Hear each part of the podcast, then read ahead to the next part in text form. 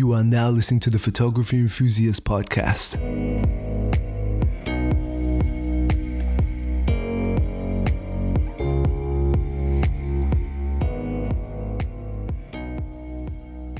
Welcome to another episode of the Photography Enthusiast. As always, I'm your host Daniel Lee, or Photos by DLW. So today we'll be discussing an exciting new camera and the sort of long-standing topic of is bokeh or bokeh a crutch for photographers. As usual, I'll get into some personal updates, then go through some news topics, which is we'll be discussing the new Sony Alpha A1, and then we'll go into our main topic after that. So, in terms of what I've been up to, got quite a few new toys in the past few weeks. So, one of them was the Canon REF to RF adapter. The other was the Tamron's tripod collar. I ended up going for the genuine one. So, because I got the tripod collar and the adapter, I managed to use it on the R6. Now I've used obviously adapters before. I've used the Meta, not Metabone, sorry, the Sigma MC11 on Sony, and I've also used it for the Canon as well, the Canon EFM to EF adapter. You know, generally when they're made by the actual first party, you know, like Canon, they perform just like they would on a native lens, so there's nothing really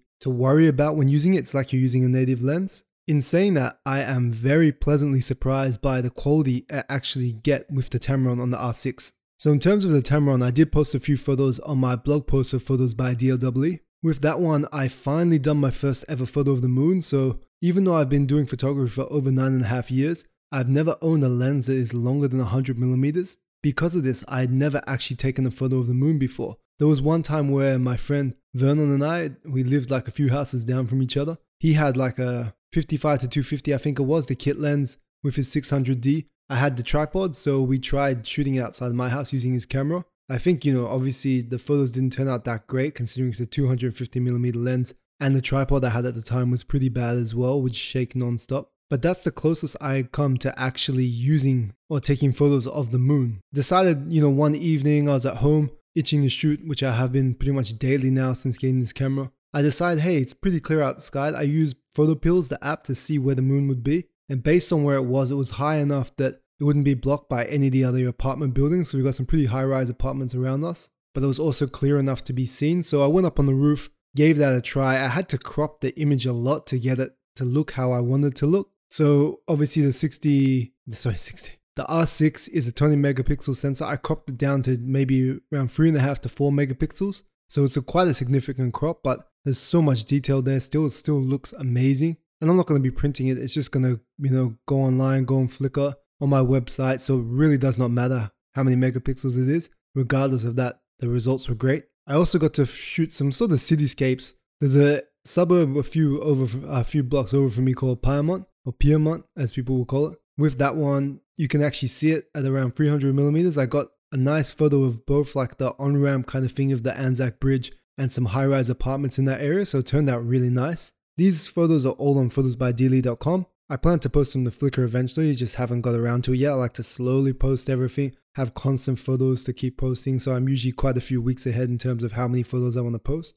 But I took that, another one of the Anzac Bridge. Overall, the Tamron performs so much better on the R6, image quality wise, everything. In my sharpness tests I did just around the house, it performs really, really well. One thing I had to learn about though with a lens like this is in regards to stuff like heat haze. So, you know, if you're shooting on a hot day, when you're shooting at 400 millimeters, especially something quite far from you, you'll have heat haze, which makes the image look a lot softer and, you know, drops the contrast and all that. So that was something I did have to sort of compete with. But when I've done it control testing in the house, even at 400 millimeters near infinity, it still turns out excellent. Because I had the adapter as well, I thought, why not just try the 50 millimeter f1.8? So this lens was pretty bad on my 6D, it was bad on the M5. Even adapting it to the Sony a7 Mark III, wide open, very soft. I figured this lens was just something that, you know, it's so cheap it's not worth selling, but at the same time, the image quality, I wasn't happy with it, so I wouldn't use it either. So it was sort of in an awkward position. Now, in saying that, when I adapted it to the R6, I was very, very pleasantly surprised because this lens,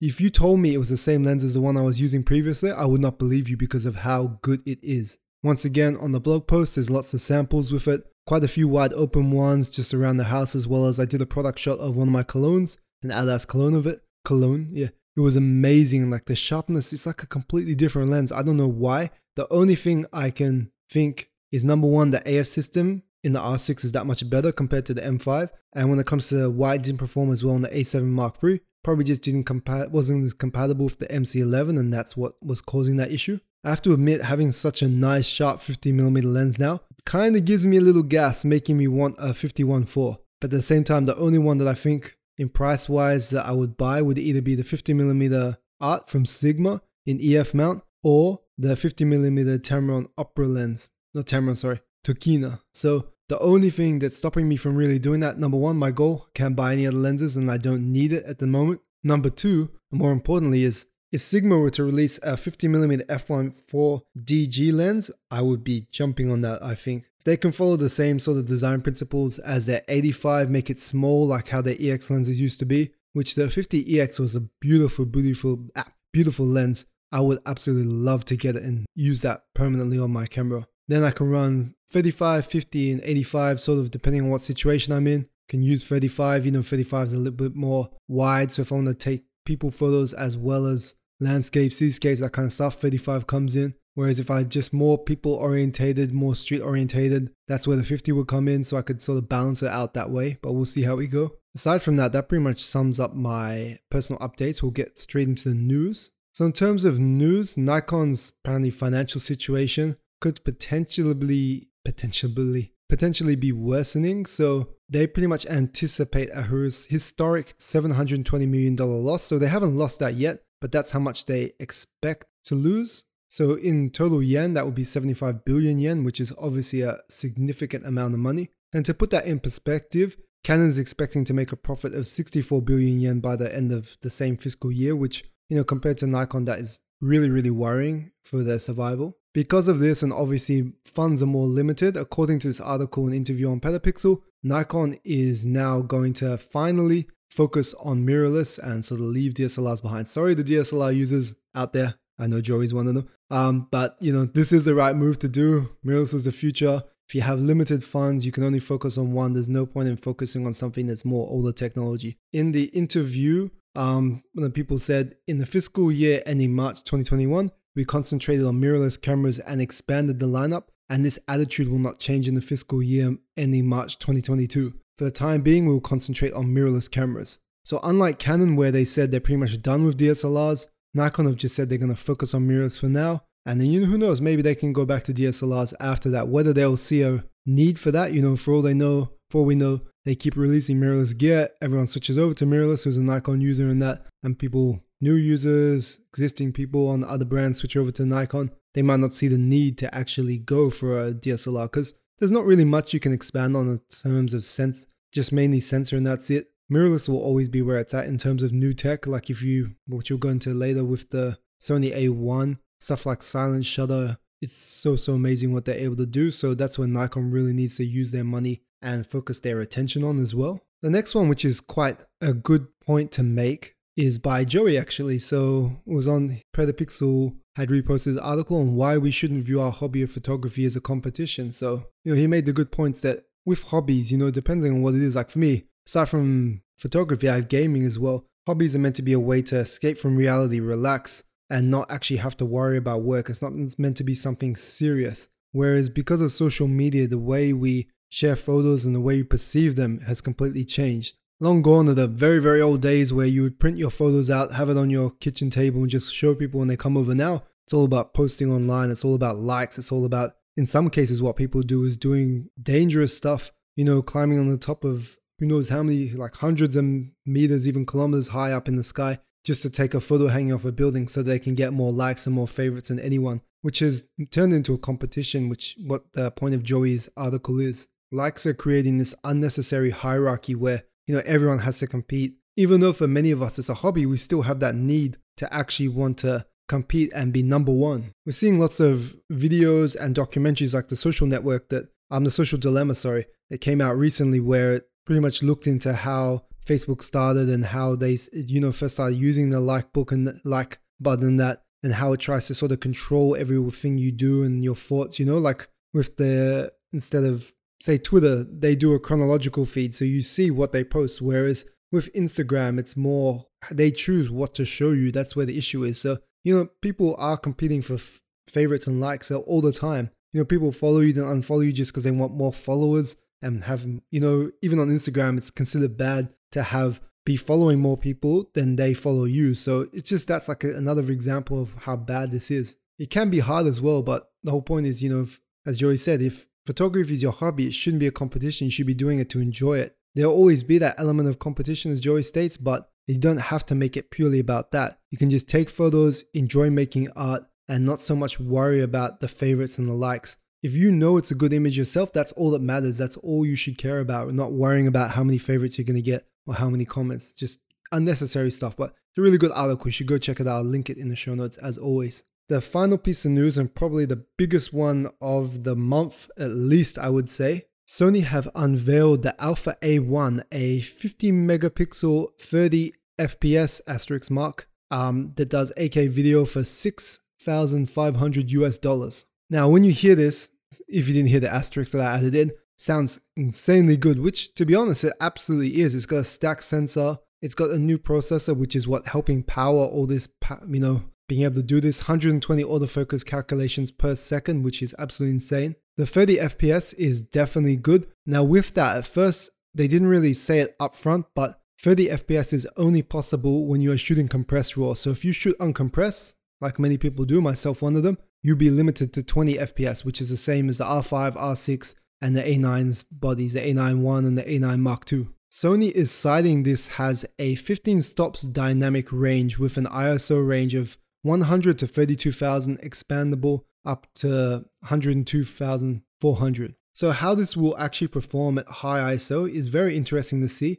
Being a lower pixel count compared to the A7R4, which isn't known for its low light performance. It's not bad, but it's not as good as say the A7R Mark III. It'll be interesting how this performs. This also features a 9.44 million dot OLED EVF that is on the A9S Mark III and it has a refresh rate of 240 FPS, which I can imagine will chew through the battery but will be so amazing and so smooth. I actually set my R6 to 120 FPS, uh, refresh rate, sorry, and I just leave it on that. I don't bother turning it down. Now this has a, with the mechanical shutter, has a flash sync speed of 101 over 400 of a second, which is very good to hear, which does also extend up to 1 500 of a second if you're shooting APS-C mode. And the most exciting part is it actually has a sync speed of 1 over 200 of a second if you're using electronic shutter. So being able to use electronic shutter with flash is quite a good and interesting, exciting feature. This is what I was mentioning about the progression in terms of cameras. In terms of AF points, it has 759 AF points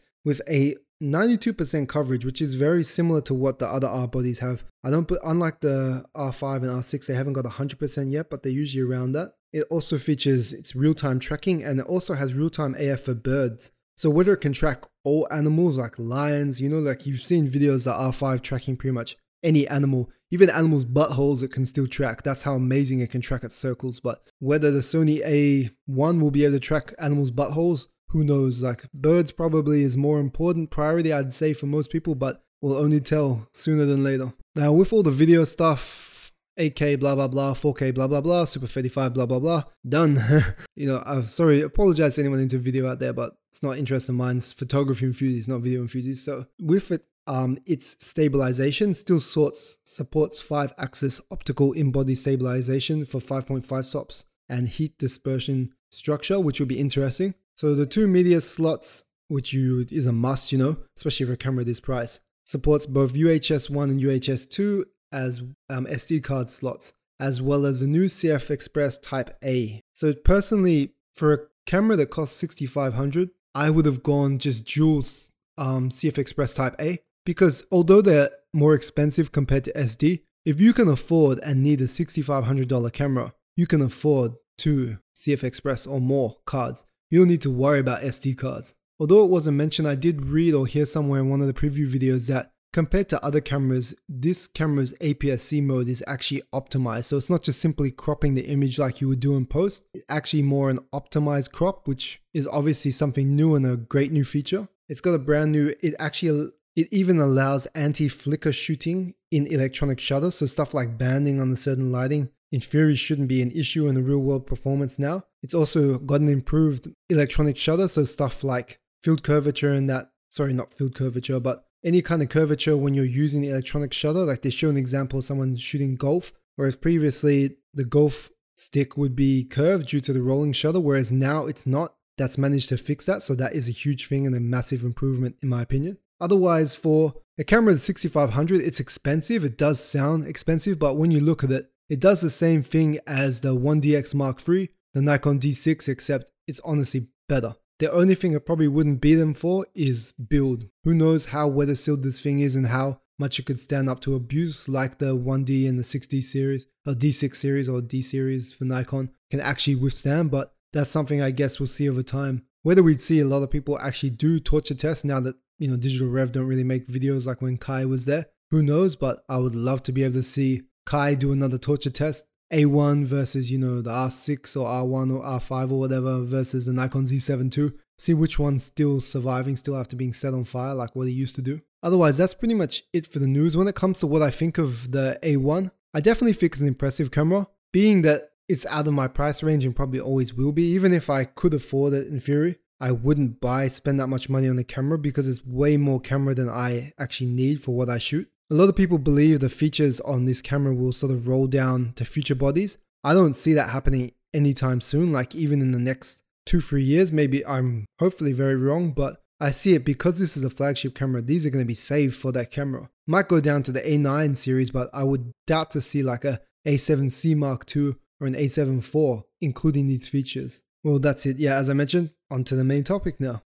Now, just when I start this main topic, I'm going to do a little kind of disclaimer. First, for those who don't know what bokeh means or how to correctly pronounce it, because everyone says it a bit differently. Bokeh is actually a, a bokeh is actually a Japanese word that means blur or out of focus. I don't know how it became the main term we use in photography for blur and out of focus, but it works, it's popular, and why change it? Now, in regards to disclaimer, it's not so much a disclaimer, it's more just usually if you look at the phonetic spelling of how to pronounce bokeh is, you know, B O H K A Y. That's how they say it's correctly pronounced. For me, I always say it's bokeh because, you know, back in the day, around 2011, you know, 2012, when I started photography and Digital Rev was at its most popular with Kai he would always say, you know, because of the British accent, bokeh. He'd always scream out, bokeh. So that's why I always say bokeh, just because I'm so used to hearing that every single time, every single video. So that's sort of more grilled in my head. But I'll try my best to say bokeh throughout bokeh throughout the whole video as much as I can. But so yeah,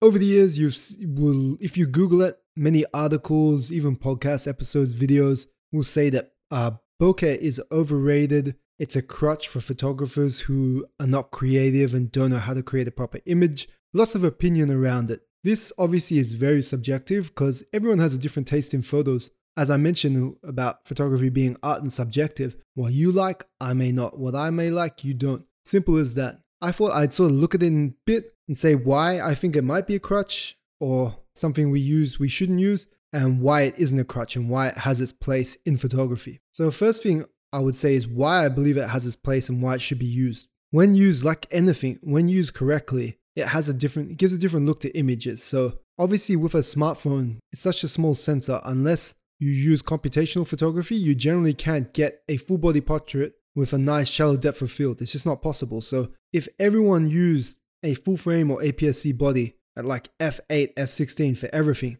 then our photos would just end up looking like smartphones. And then what is the point of owning a full frame camera or a dedicated interchangeable lens camera in that sense? Obviously, you can go way more into detail like bird photography, moon, that kind of stuff. Yeah, but we're not going that. We're just saying that in a more shallow way. If bokeh wasn't popular, then why would phone companies be trying to do computational stuff to add bokeh with portrait mode? That's a good question to ask yourself there. But when it comes to a bad reason why people do it, sometimes people don't stop down enough or stop down at all really when they should, which to be honest, I'm guilty of it. Sometimes if I take food photos, I should be stopping down to at least f4, f5.6 so I can get the whole meal in focus. Whereas I would probably just keep it, you know, 2.8, maybe even wide open, the food will barely be in focus, but I get some nice bokeh balls, bokeh balls in the background, which isn't the right way to do it. You should be stopping down. You should be showing the subject in its entirety first, then worry about that kind of stuff later. Obviously, it's not the case. Not everyone does this. Not everyone does this every time. Like, I don't do it every time. I'm trying to be more conscious about that kind of stuff from now on as well. You have to look at it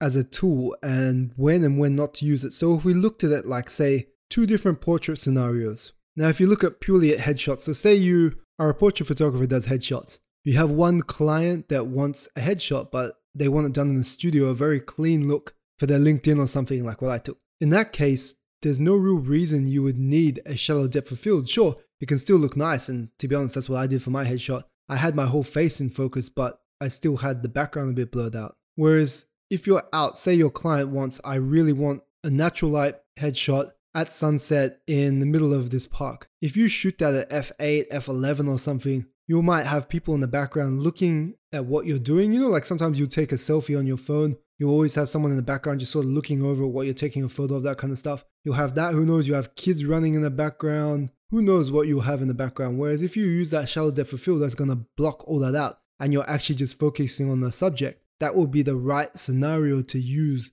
that tool to your advantage. So for me, if I was doing outdoor portrait, 100% I'd be trying to use a shallow depth of field for a headshot. Whereas in the studio, that's where I'd want to stop it down, f8, 11, get everything of the person's face in focus. What you have to also keep in mind is number one, it's very lens dependent. So if you're doing a portrait with something like a 35 millimeter, it's more suitable for showing your surroundings, which we'll get into a bit more in a second. Whereas you're shooting something like a 135, 1.8L, 85, you really shouldn't be stopping those lenses down. They have these fast apertures, they're made for shallow depth of field. So if you want the whole background in focus, you're honestly better off using a wide angle lens. But once again, opinion, subjective, it's sort of up to you. So we'll look at another scenario that a portrait, whether you need a depth of field or not, a shallow depth of field or not. So say for example, I was taking a portrait of someone that was traveling and I needed to tell a story about where they're going. So say I'm on the tarmac or something uh, at the airport. If I have this person there standing there with their luggage, but say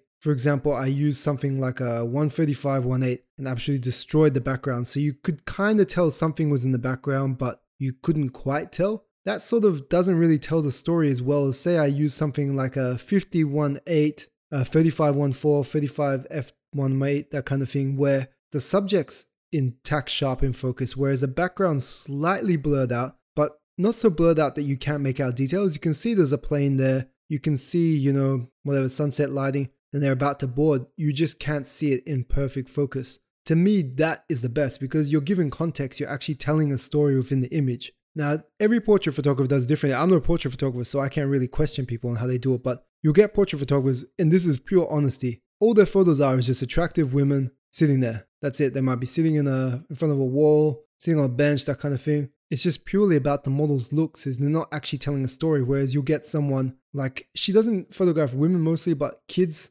Elena Shumilova, I think, on Flickr. Hers actually tells stories. They, even though she uses a shallow depth of field, you can still get an idea, you know, because her kids dressed up pretending to fish or something or in a boat. Actually has a story to it. To me, that's where, you know, I personally like to have a mix. You can actually have the background and give some context while still having a depth, shallow depth of field to isolate the subject. When it comes down to it, it all depends on what tools you use and how you use it. Because when you use, say, a long tele lens like a 135 85, use it wide open and kind of shoot wider, not just like a really tight headshot or upper body, use a full body shot from a bit of a distance. It does give like a bit of a 3D effect and really make you stand out from the background. You can see the background, see everything in it, but it does have a certain look to it, which you can't do if you're shooting, say, a 35 at f8. If anything, there's lots of crutches in photography that people use. It's just what people accept as one and what people don't. So people will probably hate me for this, which I have done it as well. I done it just last week when I took my moonshot, but cropping. A lot of people use cropping as a way to fix